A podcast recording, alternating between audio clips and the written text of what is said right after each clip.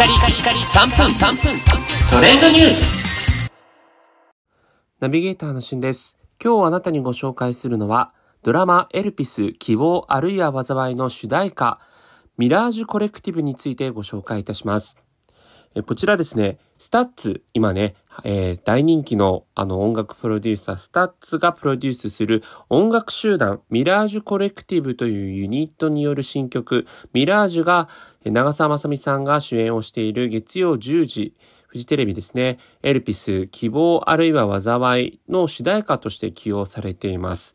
でこちら、あの、エルピスが第1話、第2話と、えー、流れてきたんですが、実際この STUTS がプロデュースする Mirage Collective のこの歌声が、誰が歌っているのかということがまだ明らかになっていないんですね。で、またあの、このドラマの中でですね、1話目に流れた曲と2話目に流れた曲、メロディーラインは一緒なんですが、歌声は女性と男性とこう分かれていたりするんですね。一部まあ、あの、同じ被ってたところもあるんですが、まあそういった面で見ると、こう、 STUTS さんがプロデュースしているというのもありまして、大人気ドラマだった大豆田とわ子と3人の元夫も、 STUTS さんが音楽をプロデュースしていて、エンディングに関しては、まあ、フィーチャリングボーカルとして松たか子さんが歌っていて、ラップの部分は様々な、えー、ヒップホップ界を代表とするアーティストや、えー、出演者の、えー、元3人のね、夫の出演者の人たちも歌っていたというような構成になっていたので、その辺あたりも非常に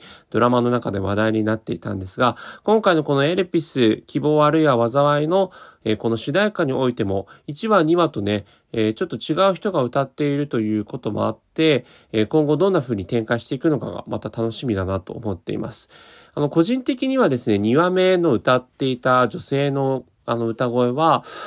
ちょっとあのエフェクトとかがかかってるんではっきり申し上げられないんですが、まあ、長澤まさみさんが歌われてるんじゃないかななんていうふうに思わせる、はい、そんな曲でした。